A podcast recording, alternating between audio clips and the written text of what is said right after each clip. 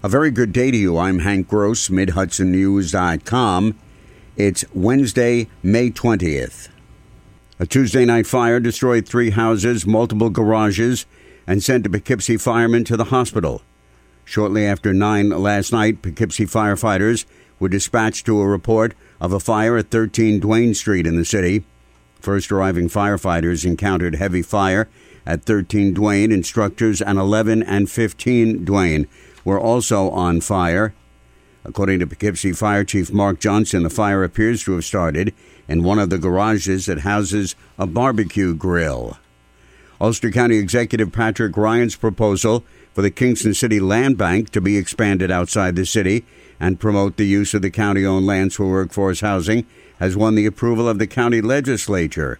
Legislature Chairman David Donaldson noted the resolution requests that the county and land bank explore the possibility of expanding the role.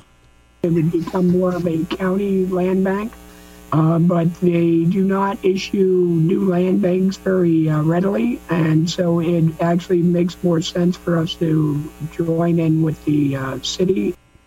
The state has the authority to create new land banks. Other such agencies in the region include ones in the city of Newburgh and the county of Sullivan.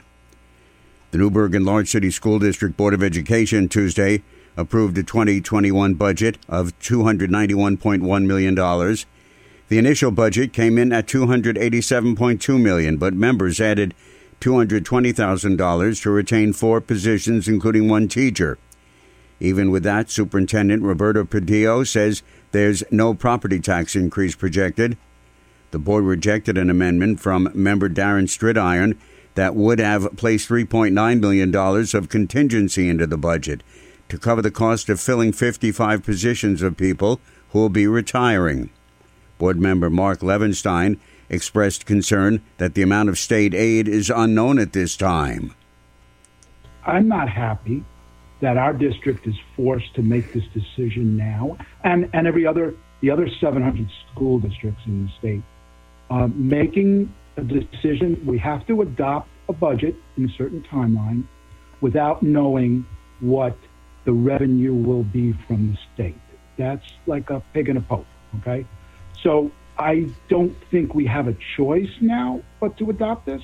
School district residents will have a chance to vote on the budget on June 9th and if it's rejected, a spending plan that reflects the same taxing percentage as this just concluded budget would take effect. The U.S. Department of Housing and Urban Development has announced the fourth wave of CARES Act funding, supporting additional vouchers for affordable housing for non elderly people living with disabilities.